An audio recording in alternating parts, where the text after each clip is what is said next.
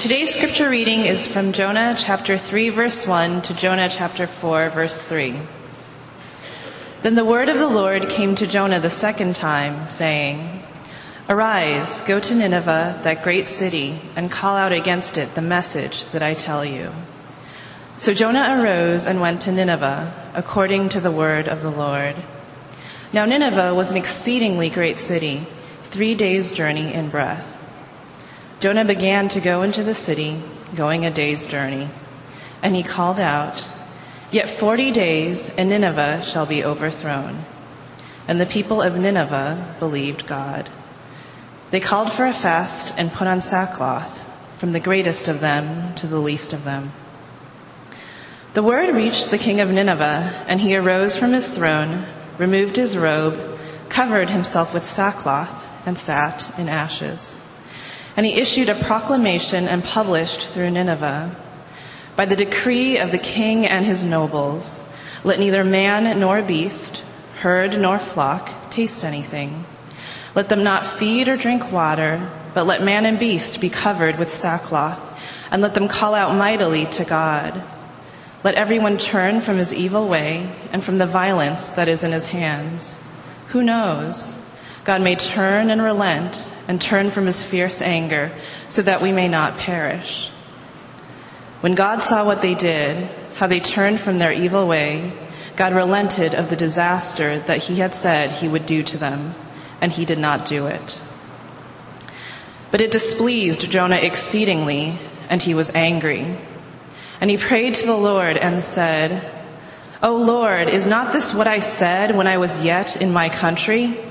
That is why I made haste to flee to Tarshish, for I knew that you are a gracious God and merciful, slow to anger and abounding in steadfast love and relenting from disaster. Therefore now, O Lord, please take my life from me, for it is better for me to die than to live. This is the word of the Lord. So, if you are just joining us today, we are in the book of Jonah. It's the, the book of the Bible that's about the guy getting swallowed by the fish. And if you think there's something fishy about this story, if you think that uh, this is a whale of a tale, if you are having a hard time swallowing this one hook, line, and sinker, I talked about that a couple weeks ago. I know, you know, puns are great when you repeat them too. I think so. Um, look, if you want to look at those, I talked about that two weeks ago. You can check that out on the podcast. We're looking at the story of Jonah. Jonah is a man who has run from God. God says, hey, go preach in mo- what's modern day Mosul, Iraq, the city of Nineveh, the capital of the Assyrian Empire. And he, God says, go east. Jonah says, no thanks, I'm going west. And he go, gets, goes to the coast of the Mediterranean Sea, buys a one way ticket from there to modern day Spain, gets in the water, uh, boats head across the water, storm comes up. Jonah is thrown overboard, is swallowed by a fish. And last week we left it off with what is the great middle school moment of the book of Jonah. The fish vomits Jonah up on the beach. I mean, this is my favorite moment in the book of Jonah. You can picture the kids playing out in the surf. And, you know, all of a sudden the fish comes and you know, here comes the guy who's all gooey looking and bald and blanched white skin and looking nasty. And it's like, mommy, mommy, look what I found in the surf. You know, the gross guy, right? So this is, that's where we left off is the middle school moment. Um, and today we're picking up the rest of the story. So Jonah chapter 3. Now, a couple years ago, a couple years ago, the U.S. Army had an ad campaign which went like this Army of One.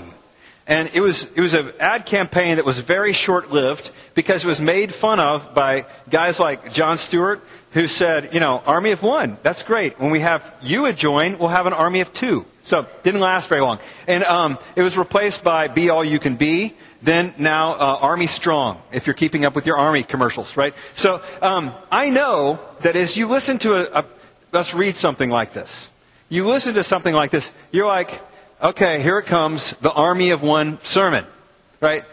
I mean, and I would love to preach the army of one sermon. You know what the army of one sermon is, right? You too can be a city changer. You too could be like Jonah. Awesome. That would be a great sermon, and I was all ready to preach it, and then I read the rest of the book of Jonah. So, you know, you, if you are reading along here, You read Jonah and you're like, this is awesome. He repents. You, you, know, you see him. He gets spit out of the whale, and he and God says, "Go to Nineveh." And you can believe Jonah's like, I, "Look, I'll go to Nineveh. I'll go to Narnia. I'll go to Nebraska." You know, like wherever you say. I don't want to do that again. So he obeys God, and he goes and does this. And yet, and so if you get to the end of chapter three, yeah, you know, it's it's like the perfect story. Like here he comes. He preaches the world's shortest sermon ever. Five words. God says, repent or else. And it's like my, my dream. You know, 120,000 people say, God's the real God. They fall on their face before God. They're like, God is real. And we're repenting. But, chapter 4. And this is where this gets to be a disappointment for me as a pastor. You know, I was really to preach, really ready to preach the army of one. And this story doesn't leave you on a high note. This isn't the way the story is supposed to end. You mean Jonah's doing what? Look at him at the end of this passage. You know, it's, it's like a page of the M. Night Shyamalan movie. M. Night Shyamalan's movies, he has these movies like, sorry to spoil this, the, the Village, The Sixth Sense, Signs, and you're watching it along, and suddenly you think you know where you're going, right? You think you know where the plot's headed, and you're like tracking with this, I know what's going to happen next, and suddenly you take a hard turn that you never saw coming. That's why you can't watch his movies more than once and get the same effect. So this is what this is like God pulled a page out of an M Night Shyamalan movie script because you're going along, you're like, I know what's going to happen. The whole city repents, hallelujah, and then all of a sudden, wham, right turn, right turn here. You know, everything changes. The guy who's the hero suddenly turns out not to be that heroic. You know, who is the protagonist of the book of Jonah? Who is the person protagonist? Agonizes for the good. Definitely not Jonah. You know, who's the person who's the antagonist who agonizes for the bad? It's the prophet. He's not a nice guy. You know, it's not a nice story. Look, look what you see as we read this passage today. Especially we're going to look at chapter 4, verses 1 through 3. What, what does Jonah look like? Look at his face. Look at Jonah's face. It says here in verse 1 in the Hebrew, literally, his face became evil with the evil it saw. His face became evil with the evil it saw. You know what? Jo- Jonah has a scowl on his face. And then we're going to look where he's sitting. You know, verse 4 says that Jonah is sitting up on a hill overlooking the city. What is he doing? He's sitting there waiting for Hiroshima. He's like, I'm waiting to watch the fireworks. I'm waiting to watch God drop the big one on this city. That's what he's excited about. God destroys stuff. And look what his prayer is. This is one of the most ridiculous, strange prayers in the Bible. You know, he says, look, you can almost hear him praying this, verse 2 and 3 of chapter 4, with gritted teeth. God, this is what I knew would happen. You're so freaking gracious and kind and merciful. Now kill me. You know, look, what was Jonah? We find out really what's going on with Jonah. Why did Jonah run from God? Why did Jonah run from God? He was not worried about what God was going to do to him. He was worried about what God was going to do for the Ninevites. He wasn't worried about what was going to happen to him. Wasn't afraid of what God was going to do to him. He was worried what is God going to do for these people? And, it, you know, Jonah turns out to be a guy who knows God pretty well. This is what I knew would happen. People start to repent. You just can't help yourself, can you, God? You just kind of, you love that stuff. Well, sackcloth and ashes, and you're all over it. He knows God pretty well. You know, think about this. What does this sound like? Does this sound familiar to me? You okay? Condemning, joyless, comparing, anxious, uptight, unhappy, self righteous, self concerned people? Hmm. Does that ring a bell with anybody? Sounds like the American church. What are people's biggest beefs with Christianity? Self righteous, anxious, judgmental, condemning, angry, joyless. Man, you've heard those words. You and I both know those words. This is us, people. This is the home team. you know, we're supposed to be cheering, and it's like, eh, this is us. See, the book of Jonah ends with a surprise ending. You know, it shows us here's a guy who knows God, knows what God's about, can give you the right answers. He even, look, look what he does. He repents. What a great guy. Chapter 2, we see him repenting. He's in the fish. That's what all that was about. To be a guy who's totally on with those things and yet opposed deep down to the purposes of God. It means that good people, home team, Christian people, you people, me people, can have all the right stuff and yet be deep down opposed to God's purposes in this world. See, you know, I have a, an allergy to shellfish. Not selfish, I'm plenty selfish, but to shellfish. So, you know, when I was a kid, I used to be able to eat shrimp and scallops and, and crab and all that kind of stuff. And during high school, I started developing a reaction to it. My eyes would swell shut. I'd start acting like the fish in this story. I won't describe that. You know, I had some great allergic reactions. And what we see in this passage is it's very possible to be a person who says, yeah, I'm into all the Christian stuff, and yet be deeply allergic to God and His purposes. To say, I'm developing, I'm developing some hives here to who God is and what He really wants to do in this world. See, the book of Jonah is not a nice, neat story. In fact, it was written as a rebuke. It was written, we get the end of the story because it's a rebuke to the people of Israel. In the constitutional documents, which is the early part of the Bible, in the, the, the early part of the Bible, you read, the people of Israel, what were they supposed to be like? God said, I want you to be a blessing to the nations. I want to bless other people through you.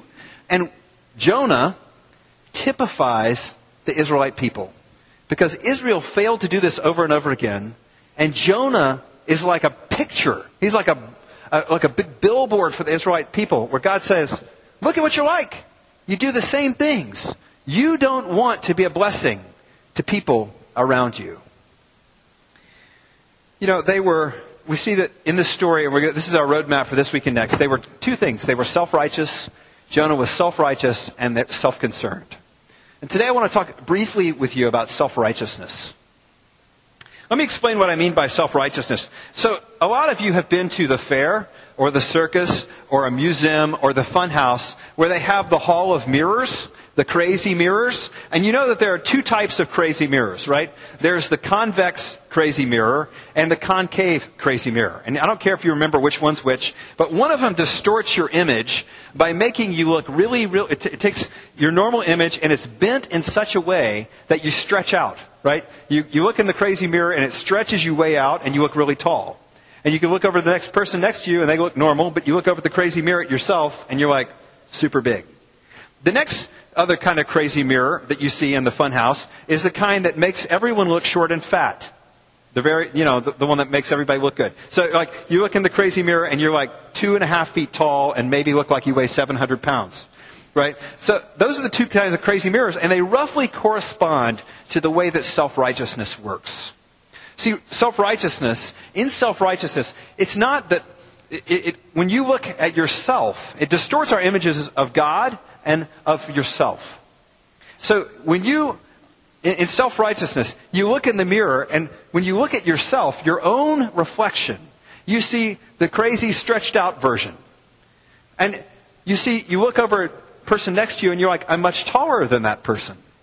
And that's the operative word in self righteousness the word than. You see, in self righteousness, people say, I'm good. They never say, I'm good. They say, I'm better than. They never say, I'm moral. I'm 100% perfect. No, they say, I'm more moral than. You know, this is the way that self righteousness works. It always is by root comparative. It is essentially comparative. It says, stretch out me, look at someone else, they're smaller than me. At the same time, self righteousness looks at God and shrinks God down. Looks at the, the picture of God, and it's like God, His holiness, His love, His compassion and grace, and shrinks it down really small. And see what happens in this story is that God comes to Jonah And Jonah has a stretched out view of himself and a shrunk down view of God, and God comes and replaces his mirrors. He says, Jonah, will you see yourself rightly, and will you see me in the right way? Will you take a look at yourself? See, this is why Jonah gets so angry. That's why Jonah gets so angry. Look at his prayer. He says in this prayer, he says, I knew you were a God like this. I knew that you would do this. And then he says something a little weird. Did you see what he says? Kill me now. Kill me now. Verse 3. Please take my life from me. It is better for me to live than to die. What's he saying? God, if this is who you really are, I don't want to live in a universe with a God like you. I don't want to live in a universe with a God like you. Now, that may sound ridiculous. That may sound so extreme. Why would Jonah say something like that? And see, Jesus found the same response in his day. Jesus would tell stories like this. He said, Once upon a time, there was a guy who owned a vineyard. And he went out to the marketplace because he needed people to work for that day. And he said, Look, I'll pay you a dollar a day for working in my vineyard. So at 6 a.m., he hires some people. They start to work. Needs more workers. Goes out at 9 a.m., hires some more people. They start to work. Hire some more people at noon. They start to work. Hire people at 3. They start to work. Hire people at 5. They start to work. Now, at the end of the day, the owner of the vineyard tells the foreman, pay every, everybody what they owe. So he starts with those who started the latest. The guys who worked at 5, and he pays them a dollar. Then he says, hey, those of you who helped out at three, started at 3, pays them a dollar. Those at noon paid them a dollar. Those at 9 paid them a dollar. Those at 6 a.m. paid them a dollar. And the people listening to this said, What? And the, those who were helping out said, What? God, why, why would, why, that's unfair. You know, everybody gets the same payment. And the owner of the vineyard says, This is what God, this is, says, what do you care if I'm generous with my money? If I'm foolish with my money, what is it to you? See, God's grace, God's kindness, God's sense that we look and we say, that's unfair. This was absolutely the reason why, one of the great reasons why the Pharisees in Jesus' day wanted to kill him. Not like the suspense is killing me, kill him. Like put him to death, tear him limb for limb, kill him. Kill him. Because self righteousness Self righteousness. When you confront your own or someone else's self righteousness, it is absolutely so essential in the core of our being that we would rather see God dead or ourselves dead. You know, as we look at this, look at the irony of self righteousness. Here's Jonah, and he's just preached the world's shortest sermon God says, repent or else, to the greatest maximum effect. All these people this amazing response to who God is and what God's done. And Jonah is angry at this. Now here's the guy who just in the belly of the fish is like, recognizes how he needs God's forgiveness. He needs God's grace. And yet, you know, it, when it comes down to offering that to someone else, he doesn't see it. So time out this morning. This isn't us, is it? I mean, we're Liberty Church for crying out loud. I mean, our name means freedom. You know, we preach grace. You hear about grace a lot. You go to your home meetings, you hear about grace. Look at you, you're dressed like all kinds of stuff. There's no like dress code to be in here. We don't have lots of rules as a community. We're not self righteous people, are we? Are we? Let me give you a test. See, we may not be like Jonah, who's sitting in the bleachers and saying, I can't wait for Hiroshima. I can't wait for God to bomb the city. But are we people who are sitting around?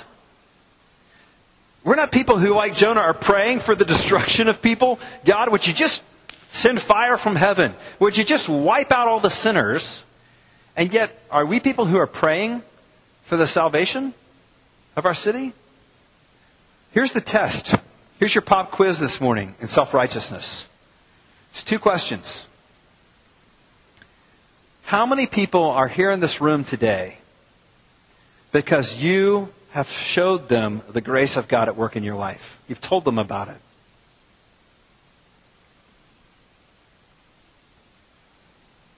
Who in your life, second question, who in your life is discovering Jesus and His grace because of you? Who in your life is discovering Jesus because of you? Look, I'm not trying to make you feel guilty, but self righteousness is not just demonstrated by anger. Self righteousness is also demonstrated by apathy by the degree to which we just don't give a damn. We don't care.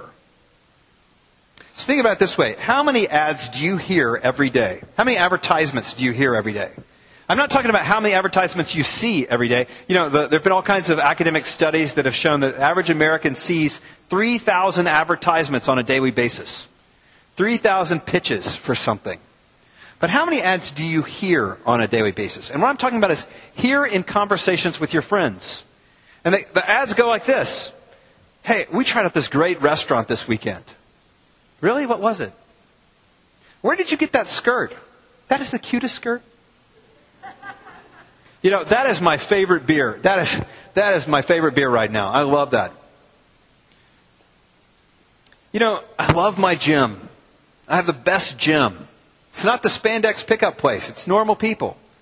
See, those are the kind of ads that we pass around all the time in our conversations. Now, how many of you, let's see, went to college or work in advertising or marketing? Anybody? Anybody here? Yeah, we got a few. Maybe like 2% of us, right? Worked in advertising. Okay, thank you. 3% of us worked in advertising or marketing. You know, but let me tell you something. Every person here is, is a specialist in advertising. Every one of us here are great. I mean, it, we are superb at doing advertising. You know, this is what I mean. Look, we advertise what we believe in. We advertise the things that we believe in. We advertise the things that we're into in our conversations, the things that you pass on. You're saying, hey, I'm into this beer. I'm into that skirt. I'm into that restaurant. I like that gym. That's our advertising. But here's the other thing. Here's why I know that you're good at marketing. That you, those of you who are not over here or here and got the courses in marketing, this is how I know you're good at marketing because you always do market research. You say, here are the things that I'm into, but I'm going to only advertise the things that I'm into that I know that people will like. So you don't advertise the fact that you have a Teddy Ruxpin collection at home or that you listen to Hootie and the Blowfish late at night right? Or that you like trans fats. You're not, you're not talking about that with your friends. And, you know, you're not saying like, look, I think electric typewriters are sick. Why don't you advertise those things? Like, you don't advertise things that you know that people around you are not going to like. You don't talk about things you think are uncool or gross or outmoded or weird. Here's what I know about you, Liberty Church that you're here because you love Jesus. One of the things I love hearing people come into Covenant on Sundays, people are like, yeah, this is what we want to be about. We want to be about Jesus. I am into Jesus. But why don't you advertise Jesus? Why don't you advertise Jesus? It's because you don't think, other, you're doing market research. You're like, I don't think other people are going to be into him. I really don't think other people are into him. And look, I'm not saying that you're doing that because you think Jesus is outmoded or uncool or gross. I think it's much deeper than that. See, in my apathy, confession time here, in my apathy, there is something much deeper at work. There is something much more profoundly deep going on in my own apathy and indifference to other people around me. You know, look, in my self righteousness, I would never tell you this, but I would say I believe on a functional level that I'm a Christian because I'm smart, because I'm moral, and because I'm a good person, and because God needs me. Really believe that. And if, you know, your life rats you out that you believe that too. That you think deep down that you are in here. You're in God's family because you're good and you're moral and you're self and you're, you're, you're, you're nice people and God needs you. See, we all do this all the time. We divide the world into two categories. The type of people You know, there's the type of people who will be Christians, and there's lots of the type of the people who won't be Christians. You know, and if you're at all like me, your life reveals a deep apathy, a deep apathy toward other people's salvation. And it's, you're not looking around and you're saying, I believe those people are bad and dumb and amoral. You're not saying that. It's that you don't think you are bad, dumb, and amoral.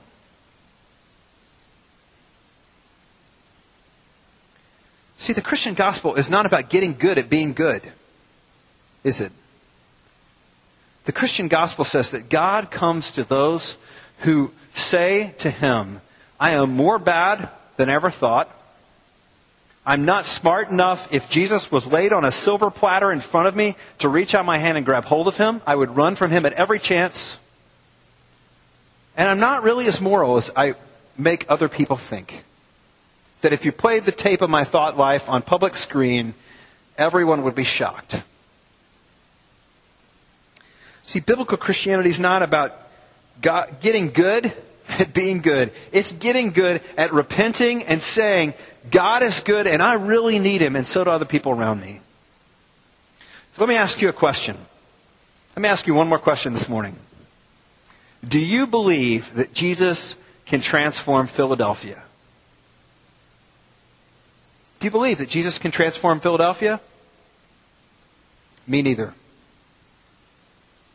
Me neither.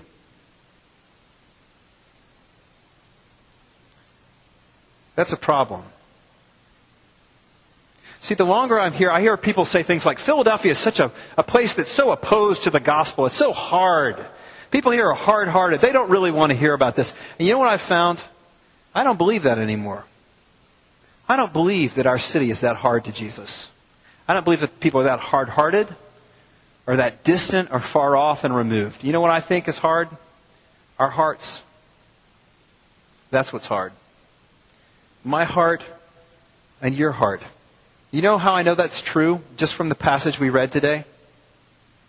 Because here's the city of Nineveh in Assyria, and God says one five word phrase you see how the people responded? They said, God's talking to us. Not Jonah. They're saying God is talking to us. And with five words, the worst sermon in human history, they turn like that. How many times does God have to talk to his prophet? A lot. God's got to produce a fish to get his guy, his prophet, his good guy on the right track. See, it's not that the hearts of all those people out there are really hard to Jesus. It's that our hearts are. You know, I was rebuked by this this past week. Um, I, this week we had our In Covenant Sunday. Last week, one of our sister churches in our movement, Liberty East, had their In Covenant Sunday. And a guy came into Covenant who's been 10 years in the making. I met this guy 10 years ago, and he was hanging out with Steve Huber, and he was the craziest guy. I've got lots of stories that I cannot tell about him this morning. We're going to turn PG sermon into a lot worse, okay? I got lots of stories. Whoa! I got lots of stories about this guy. The only one I can tell is I remember him changing his pants out in, on the street in North Easton Road in Glenside in front of the church. Like, you know, I look out the window and he's out there getting naked and putting on a different set of pants before he comes in to meet with Steve Huber. That's the only story I can tell. So this guy has been 10 years in the making, and we've watched him kind of come in, hang out, a little bit and then walk away. Come in and hang out and walk away. He has been a mess. He is a mess. Amoral, not good, not smart, screwed up his life over and over again. The guy became a Christian and was baptized last Sunday. And my, my eyes filled with tears hearing this. I'd given up praying this, for this guy about eight years ago. And yet God didn't. God had not done so. Look, as your pastor, let me be really candid with you. I love to write story, uh, sermons for you. I love to write sermons. In fact, I'm preparing this book of Jonah sermon, you know, back in April, and I'm like, this will be great for Liberty. This will be so good for you guys. And what has God been doing in my life? He's been asking me the same Jonah question. Jeff, are you Jonah? Now look, I can do preacher talk. I can do preacher talk just fine. I can say, we're all Jonah. Sure we are. We're all Jonah. But this is what God's brought across my plate. Jeff, you are Jonah. You don't give a damn. You don't care. deep down, there's a self righteousness, which is the greatest barrier to my working in this city. See, I am so glad that this book doesn't end at the end of chapter 3. Because it's written for me, and it's written for you. And this is where the story turns from being a, a mission story, Army of One, to a love story. To a love story. Look, it's so amazing how God works in this book. It's so clear that God loves this people in Nineveh. But God also loves this prophet. And God clearly could have done anything he wanted to. He did not need this guy. If God can produce a fish to come swallow him and bring him back on course, God surely could have found someone else to go. But God's committed to Jonah. He loves Jonah. He's calling Jonah. This is what I know. God loves Philadelphia. God loves Philadelphia. But he also loves you. And he doesn't need you to be a part of his plan for the city. But in his love, he is pursuing you. In his love, he is coming after you and saying, Really? Really? You can say, God, you're so gracious and compassionate. But really, in God's love, he is inviting us to be a part of his transforming work in this city. Look, there are a lot of you who are social workers and in city planning and architecture, and you know, a lot of you work in offices that have great designs on our city. And I'm glad that you're in those places. We need Christians serving in all those different industries. We need people who are saying, I want to see the city of Philadelphia better. There are lots of people who would love to see chapter 3, verse 8 happen in Philly. That people gave up on their violence. Wouldn't we love to see that? Look, but the Bible shows us the only way a city is truly changed is by repentance. By repenting. Repenting means that I take my distorted view of self and I trade that in for God's mirror, the real view of me. Repenting means I take my distorted view of God, the shrunk down version of His holiness and love and compassion and mercy, and I replace that with a real view that helps me see that God is a tremendously just and yet a tremendously compassionate God, and He loves. And that I'm not who I thought I was, and that God is much bigger than I thought He was, and His purposes are much greater for me in this city. Look, here's the Jonah principle. The Jonah principle is that God works through repenting. And my call to us today is to see how God might work in our lives for the good of people around us as we repent of our self righteousness. As, if, as we say, I'm not as good as I thought, God is merciful and gracious, and those other people deserve it absolutely as much as I do. And you know what? They're not that hard. I'm the one who's hard. You know, a man recently shared with me about how he'd been reaching out to his neighbors over and over and over again, inviting them to church, you know, He'd been a moral guy, he'd been an upright guy, showing people how moral and upright he was. And it wasn't until he actually sinned against them and did something that was not very neighborly, to say the least, and had to go and confess and say, you know what? I'm really sorry. Would you please forgive me? This is what I believe about being a Christian is God offers me forgiveness and I need yours. I need to ask you for yours. And that was the moment when God began, in that repenting before that other person, to change that relationship. To change that relationship. How are people going to come to know Christ in our city? How are we, how are we going to change? It's through, how's our city going to change? It's through God changing us. My invitation for you today is to recognize your self righteousness. That you fundamentally believe a false gospel and you apply that to yourself all the time, and you need to cash in your view of that, and so that you might, one, enter into his joy, and two, be an agent of his grace in this city. Would you pray with me? Father God, we come to you. And we thank you that you are compassionate and loving God and that your mercies are always fresh for your people. We pray today as we come that you would help us to lay at your feet and say, Our our damnable righteousness is what prevents us from coming to you. and us from really knowing you and allowing other people to know you. I pray, Lord God, that you would meet us today by the power of your Spirit, that you would give us joy in throwing off our righteousness and coming and taking this supper in your name. Amen.